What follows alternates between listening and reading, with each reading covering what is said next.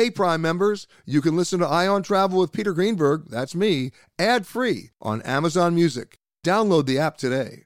This spring, if you'd rather spend time enjoying your lawn instead of trying to keep it alive, there's good news. TruGreen is the easiest and most affordable way to get a beautiful lawn. All you have to do is water and mow, and they'll do the rest. Weed control, fertilization, aeration, and even some things you might not even think of. They'll do all of it, while you can do literally anything else. With TruGreen, you can have your lawn looking as good as a putting green. That's not hyperbole. TruGreen is the official lawn care treatment provider of the PGA Tour. TruGreen offers a satisfaction guarantee, and they have a verified best price promise, which guarantees you the lowest price with no compromise on quality. You do you. Let TruGreen do your lawn care. Visit trugreen.com to get the best lawn at the best price with the best people guaranteed. The Angie's list you know and trust is now Angi, and we're so much more than just a list. We still connect you with top local pros and show you ratings and reviews, but now we also let you compare upfront prices on hundreds of projects and book a service instantly.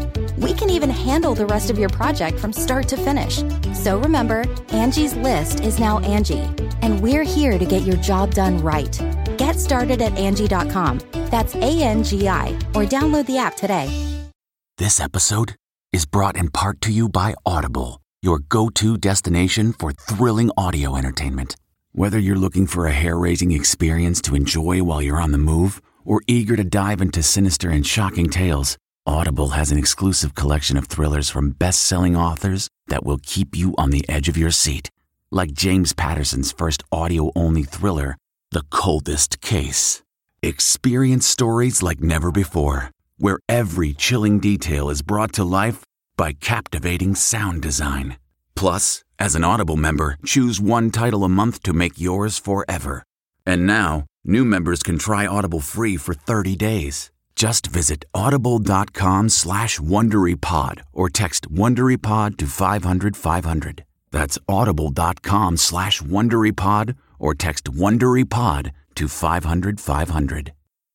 Getting the smile and confidence you've been dreaming about, all from the comfort of your home, isn't a total mystery with Byte Clear Aligners.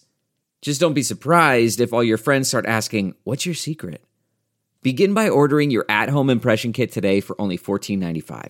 Byte Clear Aligners are doctor directed and delivered to your door. Treatment costs thousands less than braces, plus, they offer flexible financing, accept eligible insurance, and you can pay with your HSA FSA. Get 80% off your impression kit when you use code WONDERY at Byte.com. That's B-Y-T-E dot com. Start your confidence journey today with Byte. T-Mobile has invested billions to light up America's largest 5G network from big cities to small towns, including right here in yours. And great coverage is just the beginning. Right now, families and small businesses can save up to 20% versus AT&T and Verizon when they switch. Visit your local T-Mobile store today.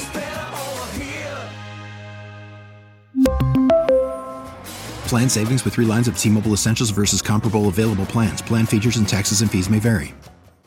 This episode of Travel Today with Peter Greenberg is brought to you by Audible.com, a leading provider of spoken audio information and entertainment. Listen to audiobooks whenever and wherever you want. Sign up today at www.audiblepodcast.com slash travel today to get a free audiobook and 30-day trial. It's time for Peter Greenberg Worldwide with America's number one travel news journalist.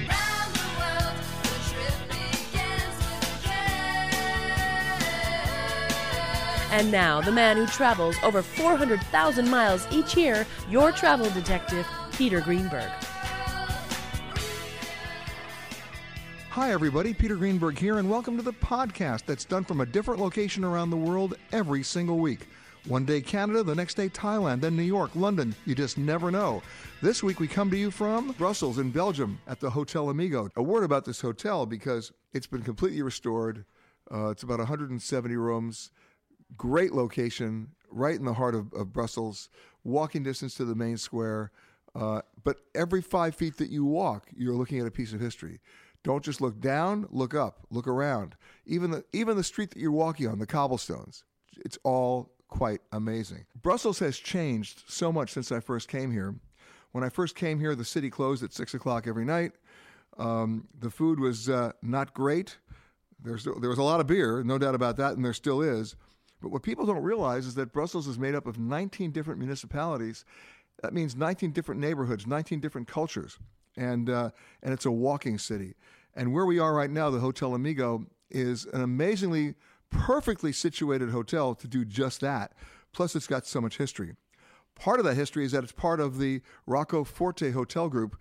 And I'm honored today to have with us the chairman of the Rocco Forte Company, Sir Rocco Forte himself. Welcome to the show, sir. Nice to be here. You know, when I talk about hospitality, uh, and I go back, of course, to the days of your father, uh, the whole idea of a family run hospitality co- company, we don't see that very much anymore. Um, in, in, a world of, uh, of uh, mergers and consolidations and sometimes failures, there's branding. There's no doubt about that. There's branding everywhere. But I think we've lost, the, the, in many cases, the art of hospitality. Yes, well, I think there are a lot of, uh, there are obviously a lot of uh, very uh, small enterprises, family enterprises, individual hotels which are owned by families, which have been in the family for a long time. And this started as a family, the Blaton family built this hotel for the World Fair in 1958. Um, but I mean, with this huge consolidation, you know, that's going on. If you think of the Marriott take, uh, takeover of Starwood, the thirty, I don't know, thirty-five different brands. Yeah, but you know what? That, that, that brings it, that and, brings up an interesting question because if I stop somebody today from Marriott, and maybe you've done the same yeah. thing, I think it's now down to thirty-two brands, and I say to them, yeah. "How many brands do you have?" They'll say thirty-two. I'll say, "Great. Can you name them?" And if they work for Marriott, they might be able to name all 32. But then comes the interesting question that they're not expecting. I say, can you define them? And that's where there's a lot yeah. of pause. And these yes. are people who actually work yes. there. Well, I only have one brand and one type of hotel, which actually makes my job easier. But also, uh, the understanding of the customer is that much greater of what uh, what my hotels are about. Well, what are your and, hotels and about? This hotel is is typical because I mean we're sitting here in a room where we we can see the Grand Place. We're just next door to the Grand Place. It's a very centrally located hotel. It's a hotel with a, a lot of charm, an intimate feel. You have a sense of being in Brussels uh, uh, in uh, in this hotel, and and there's a warm and friendly and welcoming atmosphere when you come into the hotel. A lot of the staff, of course, have been here. Actually, they predate my time. Uh, Ricardo, who's the head concierge, has been here for 45 years, and he he keeps on talking about retiring. And one of these days he will, but he's only still only 64. But you're not going to let him retire, so, Well, I hope not. I mean, I try keep trying to persuade him not to. But a lot of people in the hotel who've been with the hotel a long time, and actually they've all absorbed sort of uh, Rocco Forte philosophy um, because we want to we, we try and make our hotels very unpompous because a lot of luxury hotels tend to be uh, that way. Uh, but still very professional and sort of sort of have a very friendly and open atmosphere with a, uh, with our guests, and we and we succeed. People always tell me actually that uh, anecdotally about about my hotels how friendly and nice uh, the staff are. But it also gets down to the design of the hotel. I, I'm a firm believer, and tell me if you agree with this, that nobody who ever designs a hotel should ever be paid for their work until they've been forced to spend at least three nights in the room they designed. because I get so crazy about the lack of common sense in so much hotel design today. All I really want is good lighting. Obviously, the things that touch my body, the sheets, the shower head, all those things, you want yes. that to be work. But I want connectivity. I want good lighting. Uh, and I want the ability to control my environment. Um, so many designers give you mood lighting in the room, and that's all you get. And it puts me in a very bad mood because people don't change their lifestyle when they change their location. They, they want to read in their room. What a concept. They want to be able to think in their room. And if you've only got a 40 watt bulb in there with an on off switch, you got a problem. But I mean, there's a, a, lot of this environmental stuff, right. of course, affects that because the, the light bulbs you're allowed to use now, as such, they don't give off any light, or the light the light they give off is of the wrong color, and uh, and that's something we you know we have we have to struggle with. As, exactly. As, you know, I actually I actually know people who travel with their own light bulbs. I actually know business yes. travelers who take their own light bulbs with them because they can't work in the room. Yeah. I was staying at one hotel in Miami I took one look at the room and I called down housekeeping. I said, "Can you please send up ten floor lamps?" because I couldn't see. But we, I mean, we, we, you know, you you don't always get it get it right, and and a lot of these older hotels have, you know, you don't you're not building every every room isn't the same. Every room is different. Right. So you have to take a slightly different approach to. But isn't it great that every room is is different? It is great that way. Yeah, well, it, it gives a hotel a lot more character. Yeah. But um, and of course, my sister is involved in. Well, your the, sister designed this. in the design of, of, of most of our hotels. So Right. we use outside designers, but she does a lot of the hotels directly herself. And in, in the case of this hotel, she did she did that. By the way, the light's fine. Yeah, and uh, It works. We've completely redone the, the, the hotel over the last eighteen months. Actually, we've redone all the rooms, uh, and uh, so it's uh, it's in a very good place. This hotel. Well, every hotel is in one form or another, in one stage or another of either renovation or restoration. It's just the, the cycle of the hotel. Yeah, that's one of the terrible things about the hotel business. You've got to spend keep spending money on the hotels. I hate when that happens. but the bottom line is, if you know it, if you have a good basic product to work with, it Yeah. doesn't take much Yeah. much energy or, or commitment to figure it out. If you sorry, if you If you if you know what you're doing with to begin with, it doesn't take a whole lot of energy or commitment to figure out Yeah. what you need to do to keep it going. That's right. But I mean, if you're doing major work in a hotel, of course, it's always it's always going to be disruptive. When you look at a hotel today, what is it? I'm going to ask you to take off your your chairman hat for a second and put on your guest hat. When you walk into a hotel, what's the one thing? Any hotel doesn't have to be one of your hotels. What's the one thing that you look at and you go, okay, that's wrong. Well, I mean, I th- I, the the thing I look at most is, you know, what sense of warmth and welcome is there in the hotel? You go into a hotel uh, sometimes, and there's no one bothering with you. There's no one. Some people are going through the motions. You get to. There's only one per person behind the reception desk with about five people waiting. Uh, there's no acknowledgement that you're there, and so on. And and so you you want to go to a hotel and feel that you're that the staff are very pleased to see you, and and, and you're welcome there. Toto, I have a feeling we're not in Kansas anymore.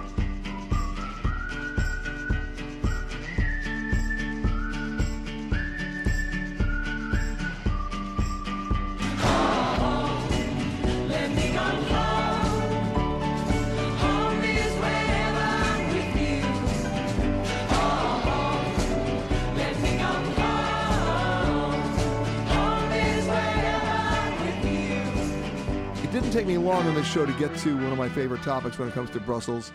No, it's not Belgian waffles. We will get the chocolate. We will get the french fries. But we can't talk about Brussels without talking about beer.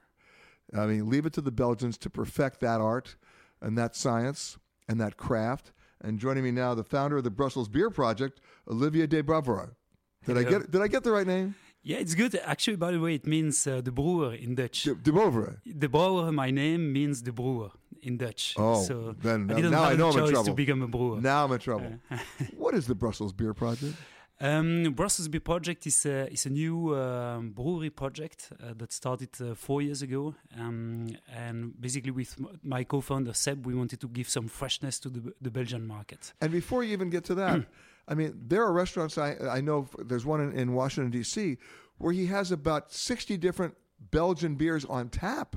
But how many beers from Brussels? A lot. From Brussels? Well, no, from Belgium. Ah, yeah. Ah, see, but most people don't think of that. They don't make that distinction, right? It's Belgian beer, but this is Brussels beer. This is Brussels beer, but what makes it very unique is uh, the fact that we uh, create beers in a different way from the other breweries. So we have lots of different beers, but also we involve the public very much in everything what we do. How? The crowdfunding, for instance, so the brewery in the center here of downtown Brussels was funded by 2,500 crowdfunders with a unique concept of beer for life. Crowdfunding beer. Yeah, so basically So you if you're, give if you're a crowdfunder, you're going to be drinking all the time. for your full life. Yeah. So basically, you give 160 euro once, and you get 12 beers every year for your full life. So that was a it's very the beer of strong the month community club. for us. Oh my god, that's what it is. They, this is, yeah, yeah, yeah, sure.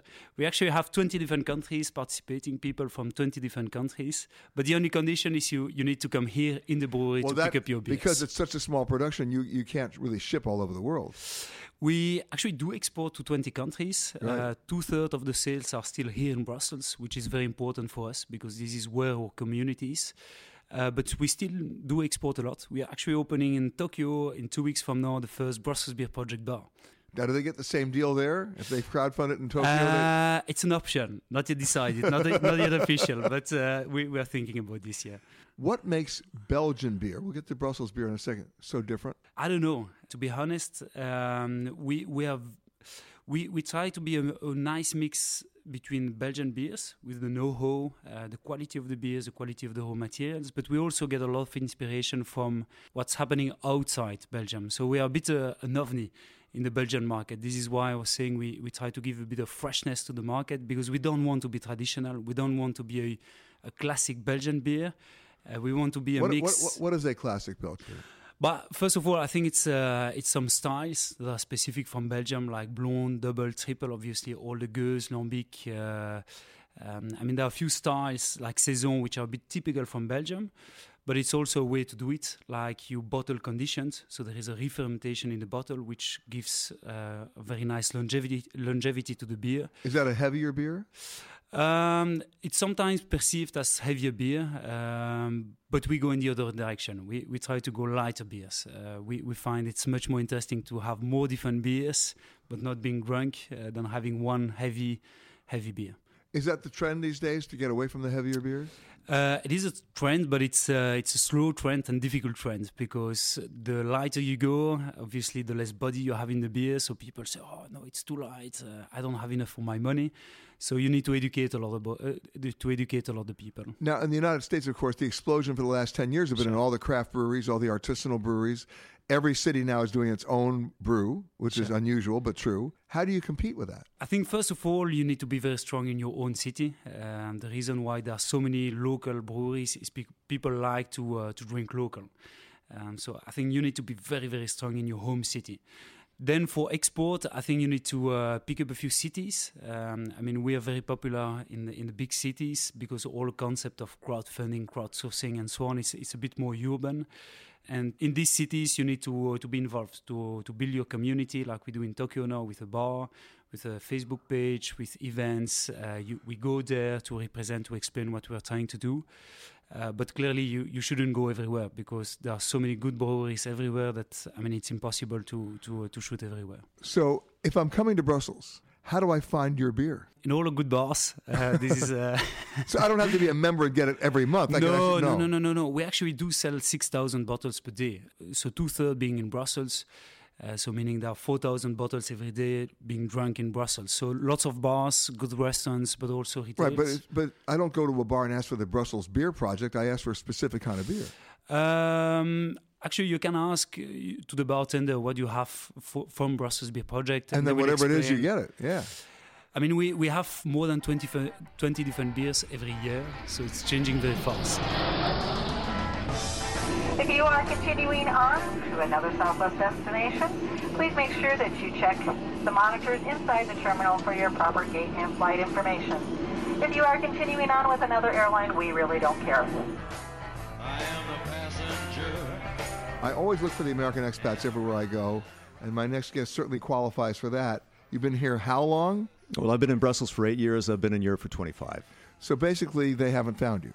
No, yeah, exactly. I'm, I'm kind of lucky. Also, I have two passports. I have a French passport and American passport, so I'm sort of an international so man basically, he, he's also in the witness relocation program. His name is Chris Burns. You've seen him on That's CNN, right. the AP, you name it. He's been yeah, there. Excellent. And exactly. you live in Brussels. Yes, yes. I two two kids, Polish wife, and born in Los guitars. Angeles. Yes, born in L.A. So basically, yeah. you're a global guy. Yeah, exactly. Yeah. Why Brussels? Because uh, I got transferred here. I loved Berlin. Uh, we bought a place. We loved Ber- it. You know, Berlin. I you know everybody's talking about Munich and Frank. No, Berlin is a hot city. Berlin is happening because yeah. you got the high and the low culture, the anti-culture, the startups, the government. Everybody's there. And you also have KaDeWe, which to me, ah, oh, awesome. Oh my God, yeah. I get lost in that place. Yeah, absolutely. Yeah, kid but, in a candy shop. All right, but you got assigned to Brussels, so it's like, okay, I'm going to Brussels, but now you're here. Yeah, well, you know, a, a three-hour tour. I'm, I'm stuck here uh, because because everybody knows me here uh, through CNN, through Euronews. I had a talk show, so it's this is where my work is, and it's where a lot of American companies are based, international companies. The lingua franca is English because the, the francophones here refuse to speak Dutch, and the and Dutch the Flemish to refuse French. to speak French. So yeah. the, by default, it's English. So by default, you're in Brussels. yes, exactly. I mean, bottom line. Yeah, but it's also really great. The spirit is amazing because nobody really, I mean, apart from the Belgians, uh, everybody's from somewhere else, but you feel at home. You know, the first time we got here, we went to a hotel and we were miserable. It was raining. It sucked. And we asked the guy who's African at the desk at the reception, we said, So, what, uh, why do you like it here? You're from Africa. This weather sucks. He says, I feel free because nobody, there's no sort of Leitungs culture. Everybody can be what they want here, for better or worse. Which too. explains the boy peeing. Yes. Uh, yes, exactly. Well, yes, right. Right? Yeah. Because he gets to do what he wants to do. that's right. That's right. Yeah, but the yeah. bottom line is you're staying. Well, you know, that's where my opportunity is. You know, Yeah. I leave wide open where I would go, and I would love someday to live in the sun. You know, be it in California, be it in the south of France. We'll see. Although when I got here yesterday, it was a beautiful sunny day. Yeah, there are some exceptions. Yes. but the weather notwithstanding, it's the spirit. Yeah, exactly, and and really, it's the, the, the yes, the spirit, and also you, you got to look at Brussels. It it doesn't have like you know the Eiffel Tower. Okay, it has this tiny little statue of a boy peeing, and it's a, it's a big disappointment, really. But apart from that, it's it's really a, a it's a good vibe. It's a great vibe, and you every little you have 19 districts here, and each district has a little market. A little square, and so it's It's got its a- own character, its own flavor. it's like a big little city. When people come to visit you from America, Yeah. you remember America now, don't you? Yes. Sometimes. Okay. What's their biggest surprise that they're not expecting? Um, that they don't have to drive everywhere. I think that's one That big you thing. You walk everywhere. You walk, and the and the public transit's fantastic. Yeah, and you bike, and you bike. They have these you know rental bikes. You can go anywhere. I've I've saved thousands on taxis. And where we are right now, the Hotel Amigo, you couldn't have a better location because you can walk just about. eh, Just Yeah. look at it as a hub and spoke. It's just anywhere Yeah. you want to go. Absolutely, absolutely. Yeah, yeah. And but, but Brussels has sort of little, you know, knots and things, you know. I mean, you go over to the where the university, there's a there's a place where there are lots of bars. You have to sort of know where to go, you know. All right. So where do you go? Uh, I go there. I go to the university. The, the, But where do you like to go hang out? And Where I go hang out. Well, see, I have a band. I have, a, I have an indie rock band. Now and so you we see, you play, buried the and We're playing okay. uh, tomorrow. We're playing. Uh, yeah, we play about every month, right?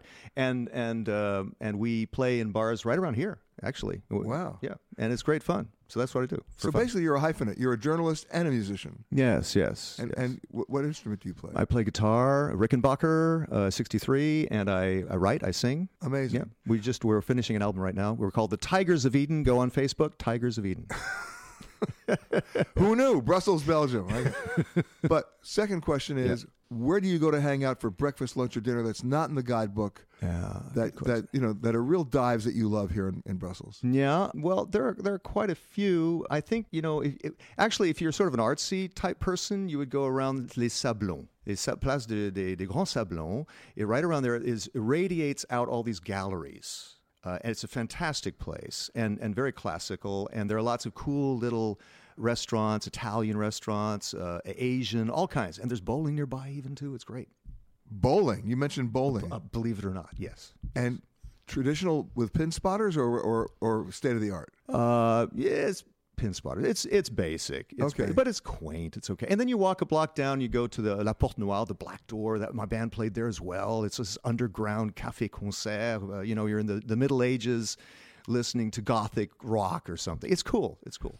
And isn't it ironic that for so many years, you know, Belgian jokes are like Polish jokes. People never took Belgium seriously. Well, especially the French. Somehow there's sort of this rivalry, and the French make fun of the Belgians and that kind of thing. But but it's it's ridiculous. It's it's and I have to mention too. Also, a few steps from here is a great jazz club where a buddy of mine plays guitar all the time. It's called the Music Village. Check it out. It's really good. Cool. And do they open late at night? Very late until midnight. After yeah. Well, it better be after midnight if it's going to be really late at night. Yeah, it's true. Yeah, that's true. And then if you get tired of that, then there are all kinds of these dance Because clubs. listen, when. I first came to Belgium, it closed at eight o'clock at night. So things are, things are changing. no, no, the sidewalk doesn't roll up until very late. All True, right, true. Chris Burns, unbelievable stuff. Riding along in my automobile.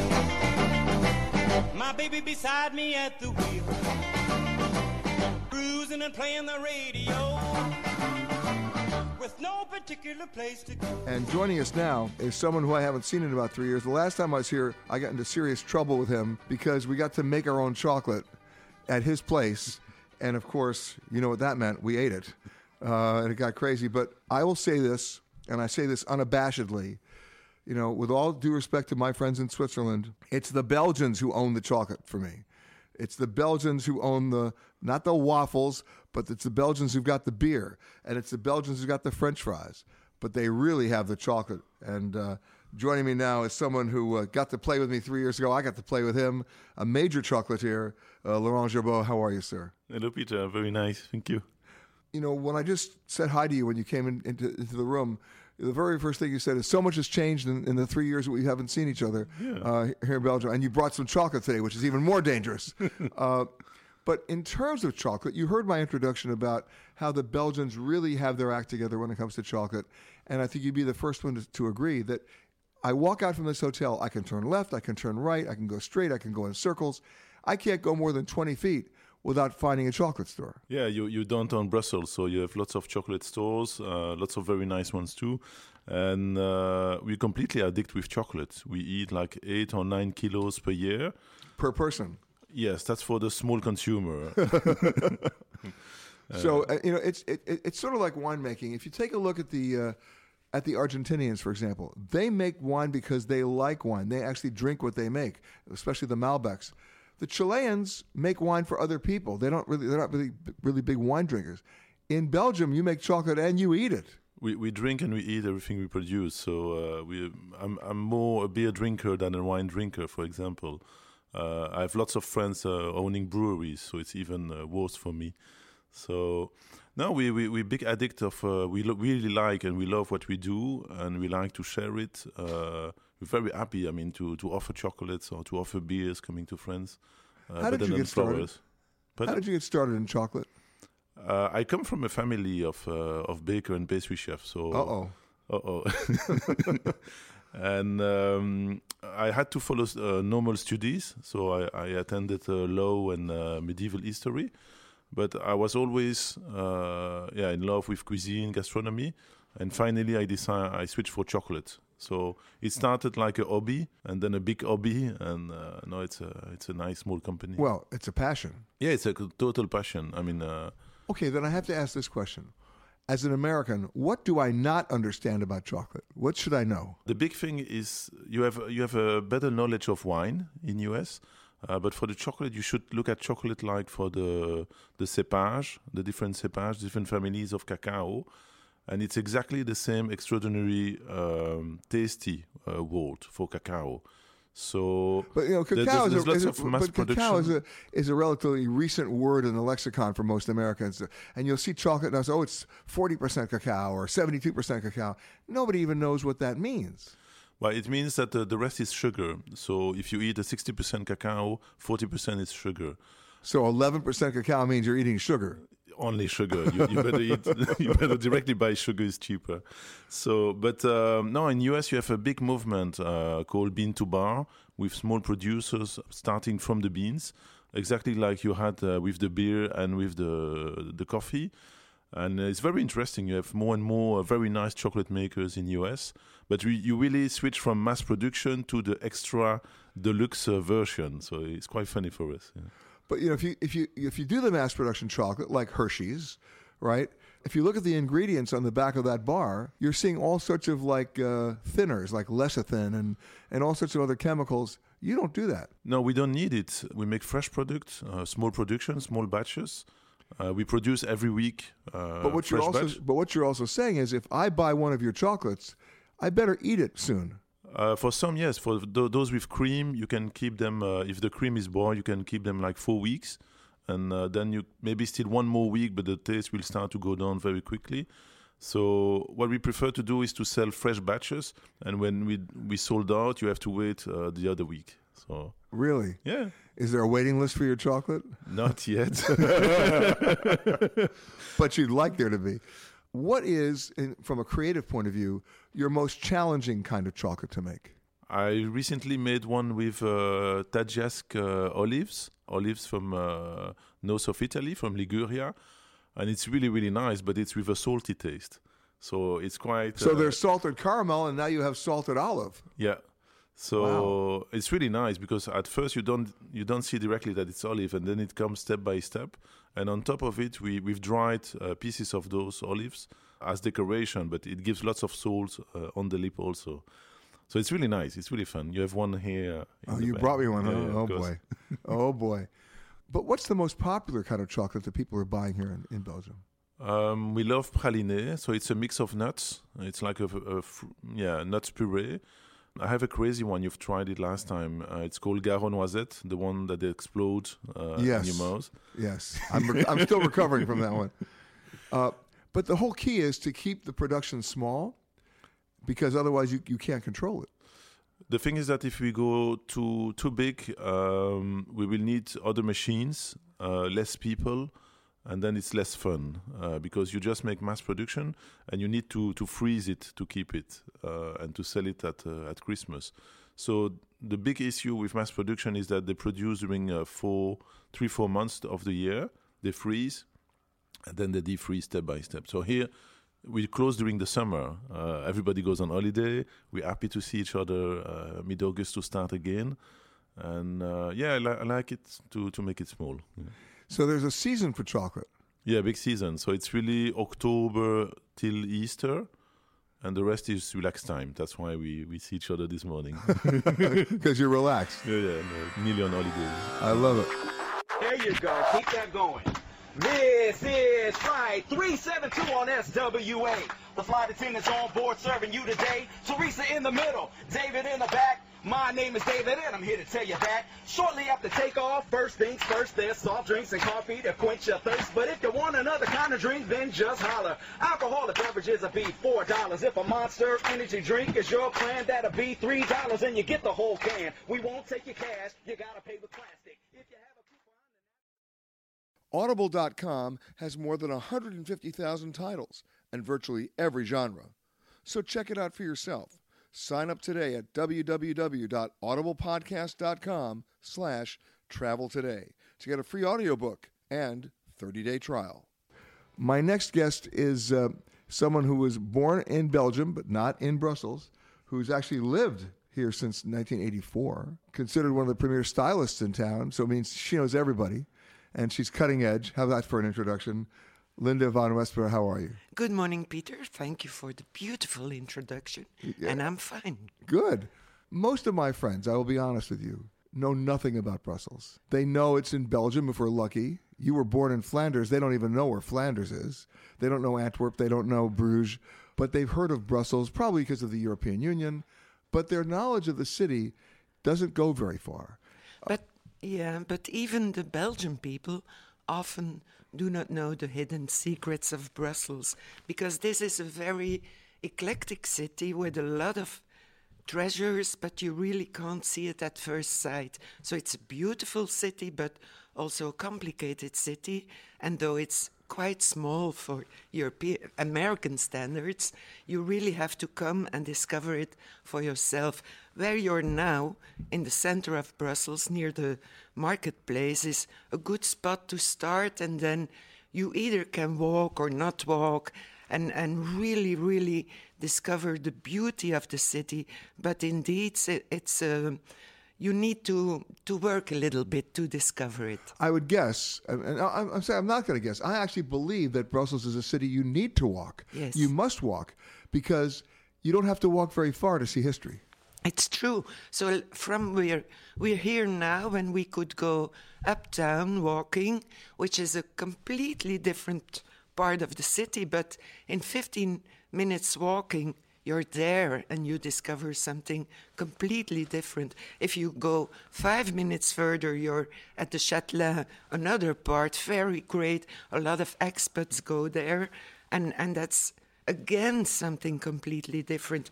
And in the meantime, you discover a lot of galleries, restaurants, nice shops, beautiful flea markets, antiques. So it's it's really worth walking. And when it's raining, no problem because one minute later it's not raining anymore. so, what is the biggest surprise discovery for you about Brussels? Even now, I know Brussels really well, and even now I discover things that really amaze me. But you have to re- literally open doors. So sometimes when I walk, I see some door. I say, "Tiens, what would be behind this?" And you open it when it's possible to open it when it's not private. And often you see another house at the back or a big garden. I say, wow. And you have that really a lot of times if you open your eyes. But that's not typical to Brussels. It's anywhere in the world, you open your eyes and you see things. Although in Brussels, if you're walking, your advice is to open every door you can. well, no, but just no, to every door check- you can. Every door that you can. yes, voila, you couldn't intrude. Yes. But in terms of style, as an art center, as a cutting edge uh, opportunity for artists to display, what's changed?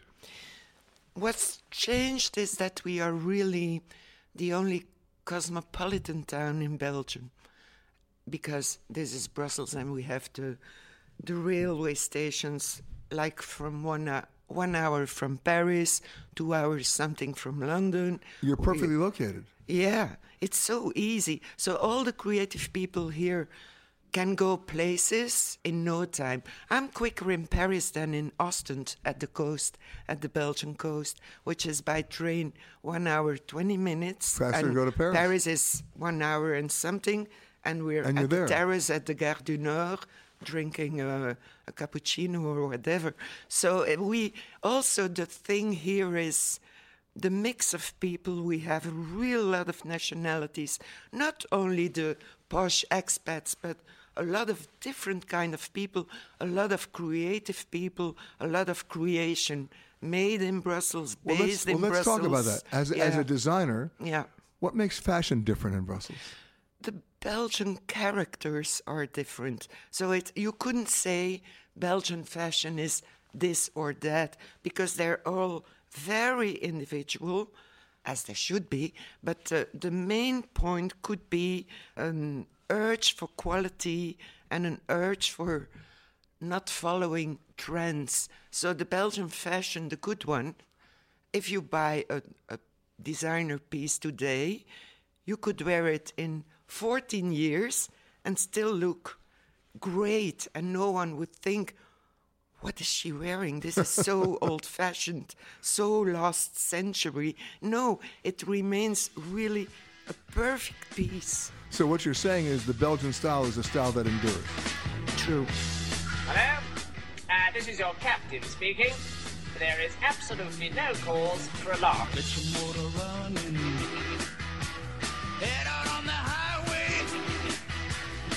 Looking for adventure. From the very first day I came to Brussels, of course, everybody is always telling me I had to check this out. I had to look at it. I had to go find it. Not difficult to find because it's very public and it's very visible. And it, it doesn't necessarily symbolize the city, but it's something that people need to come and see. It's the little boy. It's the little boy doing something. Basically, he's urinating. And uh, books have been written about it, stories have been told about it. He's been costumed. He's dressed in different costumes from time to time. But the person who knows a lot about that and the history of Brussels entirely is uh, Roel Jacobs, who's also the author of a book about the little boy urinating. Welcome to the show. Yes, welcome. So, so why? I mean, you cannot go to a store in Brussels without seeing them selling the little metal statues of the little boy. They're every, he's everywhere. What's the history of this? It's very important because it's uh, the essentials of the mentality of people from Brussels. And uh, that's the problem. To explain it, I need some historical elements who are far from that fountain. In, in fact, when you consider history today in uh, this part of Europe, the problem is that there is a very big influence of nationalist thinking, and especially about linguistic national thinking. And that makes that uh, in the rest of Belgium, not everybody likes Brussels because we are the only place in the country who refuses to be only Dutch speaking or only French speaking. And it's a pity that things are always considered in that way because that is not at all historic. Linguistic problems didn't exist before modern times, before modern democracy, modern industry. And when you go back in the past, you are in a completely different world. In fact, our real history is that we are, after the north of Italy, the oldest and the most important urban network of Europe. A- uh, a capital. A capital don't exist before 16th century. Right, but not a capital in a literal sense, but a capital in terms of bringing people together. Yeah, that's certainly. Because in fact, in this part of Europe, any 25 kilometer, you have a small town. Any 50 kilometer, you have a big town. And that is completely exceptional in Europe in the medieval period. It's the difference is certainly as important as you have in the States with the towns on the east side and the west side, and the rest between, which is completely different. Believe me, we understand that all too well these days. but getting back to the statue, right? It's still an iconic piece of work that people need to come and see. Yes, because when you consider that urban network, each of the towns in the network had a special function. And Brussels never was the most important commercial town or industrial town or religious center, but Brussels became a political center. And that explains, in fact, that the fountain could become so important. Uh, when you are a very important financial center in your communication with the outside world, you don't laugh about yourself. You even make yourself more important than you already are to explain the negotiations you want to make. But our history is not financial, our history is politic. As I said, in the medieval period, you don't have a capital in the modern sense, you only have residential places Sure. where the rulers are more than on other places. Okay, but now I've got to turn you around. That's the history. How'd the statue get here? That is the relation with the statue. In fact, what happened was that we told to the rulers if they came here that they could have all the facilities that they wanted. And that makes a completely other way of communication than, for example, in the financial way. You tell to the ruler, come to live here. So we can have a special industrial history making high level luxus production for the rulers and we give him the impression that all what they want, they will have it. And behind their back, we have to organize ourselves to do what we want to do. And that makes that self relativation, self ironic, is the essential of the Brussels spirit. Okay, now I've got And to stop you. I've got- I, I got to stop you for a second. I keep going back to the statue, and you Yeah. keep talking about medieval times. Tell me how the statue got here and why it's here. But first of all, it's a public fountain. And in all the towns of medieval Europe, fountains are very, very important. We know that the first organization of all the towns was related to the distribution of water in the town. Okay, so you knew you had to have a fountain. It was a very important thing to have. Why this boy? That is a tradition that also exists in the medieval period where we don't have the sexual frustrations of Victorian age in 19th century and where they consider that the naked body is a symbol of life, a symbol of fertility and that all what the body is producing is also a symbol of life, a symbol of fertility. And then you have the And, and a symbol of freedom? of uh, the special thing here is that the boy is naked. Yeah. And that official people, when they come to him, he is not dressing himself in respect to the people. So, and that is something related to the town. We we have the I mean, with, with all due respect, is, is the boy basically saying to all the visitors, I piss on you? Yes and no, because in Brussels, nothing is white or black. The idea is he is doing it, but it's not a problem because it's a small boy, and a small boy can do that. So he can get away with it. And yeah, and that is that is in fact Brussels mentality. When we say to the rulers, "Come to live here, you can do what you want," and when in their back we try to organize ourselves to do what we want to do, you don't make a clear communication in black and white. For example, when we say in Brussels. No, we say oui sans doute, and that means something like yes, maybe. And when we say yes, we say non peut-être, and that means something like no, maybe.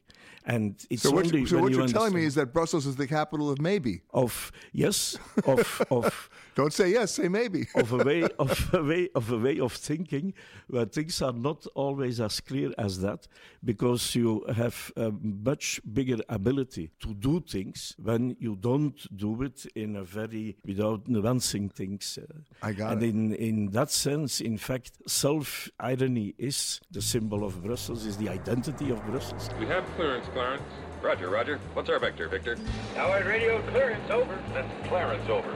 Over. Roger. Huh?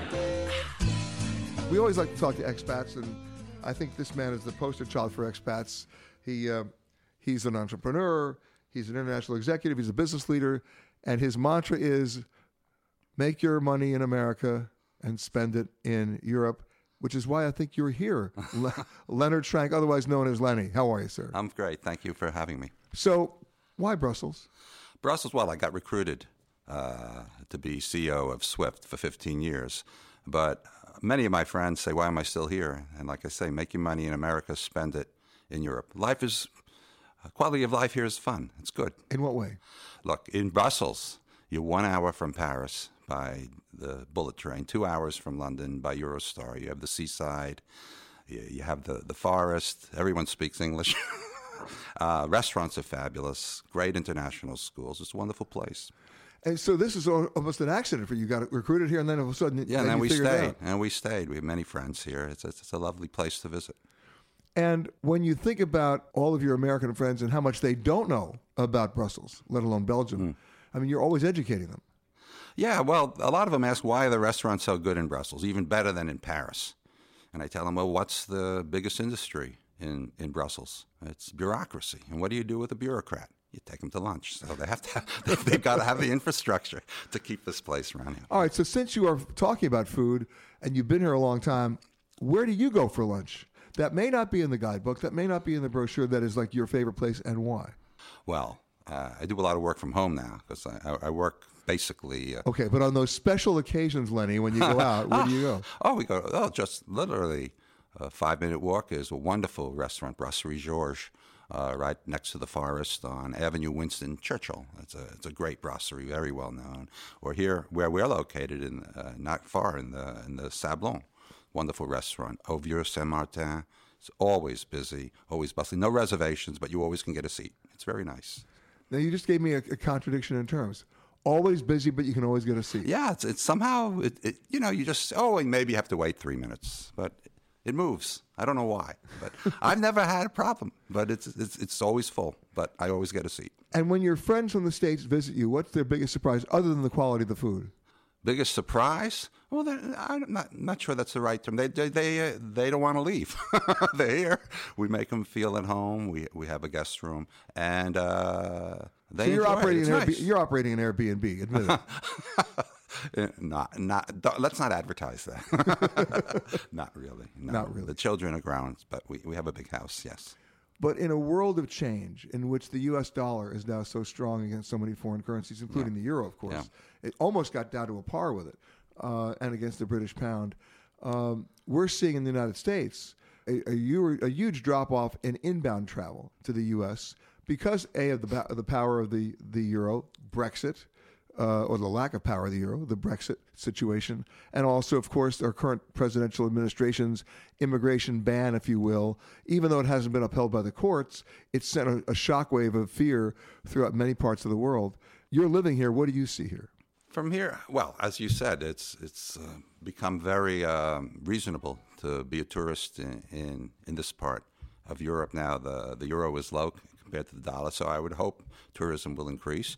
And uh, I, I'm not, I hope that hasn't been an impact on tourism here because it's it's you know this country deserves it, and other countries are wonderful places for Americans to visit, and they're wonderful tourists when they come. They spend money. Well, you're back to the spending money. What do you spend your money on here? Uh, just uh, life is good, you, you know, and it's not that hard to enjoy yourself without spending a lot of money. Uh, I play golf, I swim, I walk in the woods a lot, bicycle, and I travel a lot. I, I have a, most of my business is in London, in Boston, New York, Washington. And the beautiful thing about where you are geographically located is you can literally commute to London if you want. It's to. easy, yeah, yeah. And Americans are most stunned by the trains here. It's the one thing we haven't really developed well in the states. You know, the Acela is not the same thing as the Eurostar Well, or the we're more than stunned. We're embarrassed. Yeah. I mean, I mean, if you take a look at, at Amtrak, um, you know, and the infrastructure therein or lack of therein, we have a situation in which the Acela, you mentioned it. I mean, it may get up to 125 miles an hour for 29 miles. And then it can't go any faster and or any further because if it did, it would derail because the state of the tracks, the state of the technology, it's it's pathetic. I mean, the biggest complaint I have getting on the train from uh, Brussels to Paris, you don't have enough time to read the newspaper. It's you know, and it's about the distance from Boston to New York. You know, it's an hour and a few minutes. Yeah, but you're going a lot faster. A lot faster. Yeah, that's uh, and they they really should. Boston, New York, Washington. Oh, they should. You they bet. should. They shouldn't this be is flying. I'm going to give you a scary statistic. It, it blew my mind. This year, we are celebrating the 50th anniversary of the bullet train in Japan. Yeah. 50 years, and we still can't figure out our train system in America. Let's hope we, we can do better. Well, we have to change the basic structure of it because what most people don't realize is Amtrak doesn't own the tracks. Mhm. It's owned by the freight lines. They could care less about high speed rail. Yeah, yeah, it's always complex. Uh, but that's that's why I said it's nice nice here. We have good infrastructure here. And you can basically do London for breakfast and Paris for lunch and right Luxembourg for dinner. I mean, it's, if you want. no, but and you can. You you could. well, yes, That's but- your business. But, but isn't that perfectly about about the options of travel that you can? Yeah. Well, that's one of the reasons why uh, why why we like it here because it's it's easy for me to get around, and uh, it's a wonderful place to, to be. Many friends, many restaurants, and it's a pleasant place. And of course, you then disabuse most of your friends of the notion that Switzerland is the chocolate king because it's here. Well, it's, that they say about Brussels, you've got coffee, chocolate, pommes moule. Uh, you know, You forgot one beer. Beer. Oh, yeah. They have what? 600, 800 beers in Belgium. It's really good. Like I said, it's a great place to be. Okay, now let's talk about something that Americans are still confused about, and that's Brexit. Yeah. How has that impacted things? Well, it's, you know, you've got Brexit, you've got the elections. I mean, uh, every, people are in shock. My daughter, for example, she had a good point. She, she's grown now, but she, she almost cried because she feels she's European, you know, even though she's French and American. And she's sad about it. The, ch- the youth is very, very hurt by that because they saw Europe as, as their playground. And this could be the beginning of the end of that. So, uh, you know, everyone's concerned. Uh, I'm, I'm more worried about Europe than I am about England, Britain. I think the Brits will, the Brits will, will, will get through this, although I wish that it hadn't come out this way. Well, what people don't realize is there's so many agreements that have to be now renegotiated. This could take five years. Yeah, no, I don't think everybody realized. I ju- it's it's the world's got some problems. It's pretty complex, and uh, I mean, it, whether you like it a or lot not, of uncertainty. Well, whether you like it or not, it's going to be slow walked because they can't go any faster with all those agreements. No, no, and we'll see in the next few months, really, you know, how this thing might end up. But uh, you know, it's it's it's uncertain, and it's it's not healthy for business. Let's put it that way. How does business adjust then? Well, uh, one, one, uh, one week at a time. They, uh, they, things will go go forward. Uh, I work with banks now, and you know they're making plans. If you know, depending on the nature of the Brexit, whether they have to put more staff on the continent or not, depending on the the regulatory requirements and the legal requirements. So they'll adapt. They'll all get through this thing, but it's going to add more friction, uh, lower profits, uh, and uh, but they will get through it.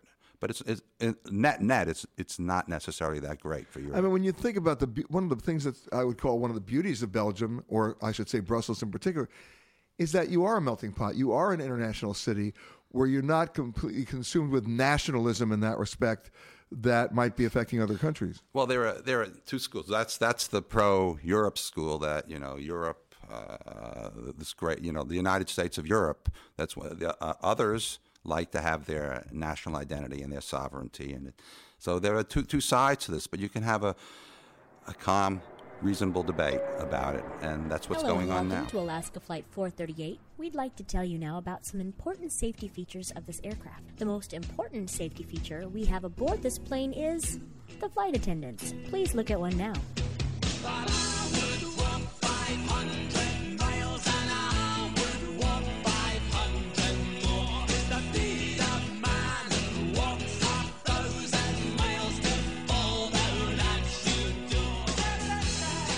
Talked about the Boghossian Foundation, an opportunity for you help to give back when you travel right here locally. Well, guess who's on the show right now? The owner and founder of the Boghossian Foundation, Jean Boghossian. How are you, sir? Fine, fine. Now, you're not from, from I mean, you're Lebanese. I am Lebanese. I'm an Ar- Armenian origin and born in Aleppo, so I have a long. Born in Syria? Born in Syria, Aleppo, the, cis- the, city that is today Oh, co- totally so destroyed. It must be so sad for you to see the damage. It's not just damage; it's the total destruction. Of course, of course, and the, the, the civilization that's being. Uh, I mean, you, you wipe out a whole part of the history of, of Aleppo. How long have you been in Brussels? 1975, first gunshot in the civil war in Lebanon. I decided I don't understand what means a civil war. Who is shooting on who? Why? And apparently, sometime your neighbor and your brother can be shooting in the evening, and the next day Time to get out. having co- so time to get out. That was 42 years ago. That was 1975, yes. Yeah. but why Brussels? Brussels because of the diamond business, because uh, I had learned my business in 70 already in, in an office in the diamond business here in Antwerp. And so I decided that this was. It's what you knew. This is what I knew. This is what this was my business, of course, and this is what how I decided to come to Belgium. Most people, and I know you know this because you've been here for 42 years, and every region of the world has their ethnic joke. In Europe, they have the Polish joke. The French have the the Belgian joke, right? But to you, that's it's not a joke. You love it here. Yes, I consider Belgium having given us a fantastic quality of life that allowed us to develop, make ourselves succeed, and it's at the same time culturally very important belgium because this is where i discovered museum. I in lebanon at that time we didn't have really an education of culture and art. We were mostly in mathematics and science and uh, other other things. So you discovered history and museums here? Yes. What particular museums? Well all the museums I always you have a favorite. Musée des Beaux Arts in the beginning because there was no contemporary art museum, but gradually there, there was a, there is now the WIELS, the contemporary art museum. What makes that so special? What makes this museum so special? Yeah. Uh, museum become because art they let you know art, and when you they let you know art, uh, you become um, in a new level. You're not only in the economics or in the politics or in the religion. Art gives you a possibility to evade to have imagination, to find a new language. This is why museums are important, and this is why art is important. Now, to me, a museum is important if it just doesn't show you the work, it puts it in context. It gives you perspective. Yeah. Somebody explains it to you. Yeah, of course. It, it's uh, Who explained it to you? The museum. I think I, I'm very curious. I try to develop by myself, but at the same time, I went to the academy to the art academy studying. Even after my hours of working, I used to go to the academy and, and study art and work art and enjoy art. And became an artist. And became an artist after 30 and, years. And isn't it ironic and wonderful that you went back to Beirut? Of course. So I, we keep going back to Beirut. We have we have. But family. you exhibited there. I exhibited there twice, yes, because I was invited by my uh, original country, and I really was. I'm very proud to have been able to exhibit in Beirut. I will be at the Venice Biennale this month in in May, representing the Armenian Pavilion. Wow, that's a wow. Yeah, that's a wow. So This when a- so uh, when, when your friends visit you in Brussels, I mean, you've been here 42 years. What's the biggest surprise that they have that they're not expecting when you show them Brussels? Uh, who would they? The Belgians? friends, your Ah, friends. ah, my friends. Uh, what is the the biggest surprise they have? uh, where from? Uh, when they, when people visit you from out of the, out of town, Yes. and they come to Brussels for the first time, and you're showing them Brussels, what's the biggest surprise that they're not expecting? I think uh, we show them usually our foundation, if it, and they are really surprised by what by what we have done here. Let's talk about the foundation. Yes.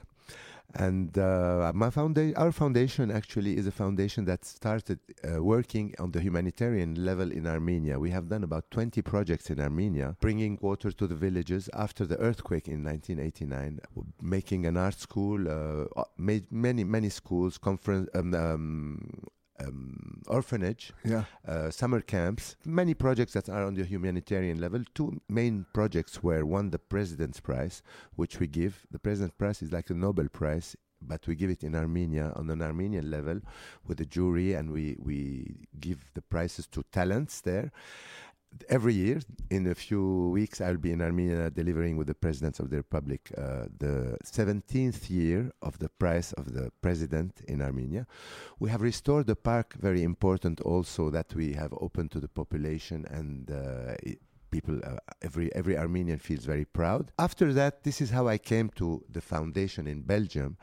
We have done some project in Syria and Lebanon, a school, and then I discovered that the school we've done the school the, the the school that we done in Lebanon, we did it with the Gulbenkian Foundation. This is how I came to the idea of a foundation. I don't know if you know the Gulbenkian Foundation is in Lisbon.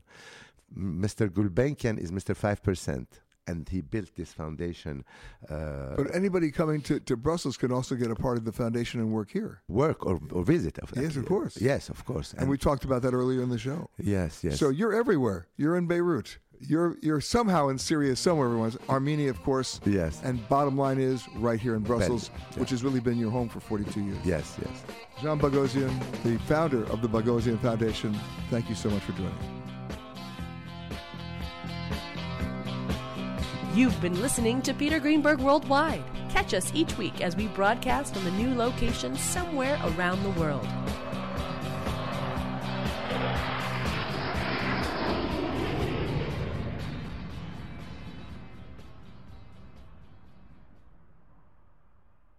If you like Ion Travel with Peter Greenberg, you can listen early and ad-free right now by joining Wondery Plus in the Wondery app or on Apple Podcasts. Prime members can listen ad-free on Amazon Music. Before you go, tell us about yourself by filling out a short survey at wondery.com/survey. Save on Cox Internet when you add Cox Mobile and get fiber powered internet at home and unbeatable 5G reliability on the go. So whether you're playing a game at home, yes, cool, or attending one live, you can do more without spending more. Learn how to save at cox.com slash internet. Cox Internet is connected to the premises via coaxial cable. Cox Mobile runs on the network with unbeatable 5G reliability as measured by Ookla LLC in the US to h 2023. Results may vary, not an endorsement. Other restrictions apply. Hi, this is Jill Schlesinger, CBS News business analyst, certified financial planner, and host of the Money Watch podcast. This is the show where your money is not scary and it's not boring. It is a show that's all about you. It's your questions that make it possible for me to provide unconventional and entertaining insights on your money and maybe more importantly, on your life. I'm going to be your financial coach, someone who brings common sense and an insider's perspective on how to manage your money and your emotions. And I promise we are going to have a little bit of fun along the way. Have a question from retirement to career changes to college funding? Just send us an email at askjill at jillonmoney.com. Follow Money Watch wherever you get your podcasts. You can listen ad free on the Amazon Music or Wondery app.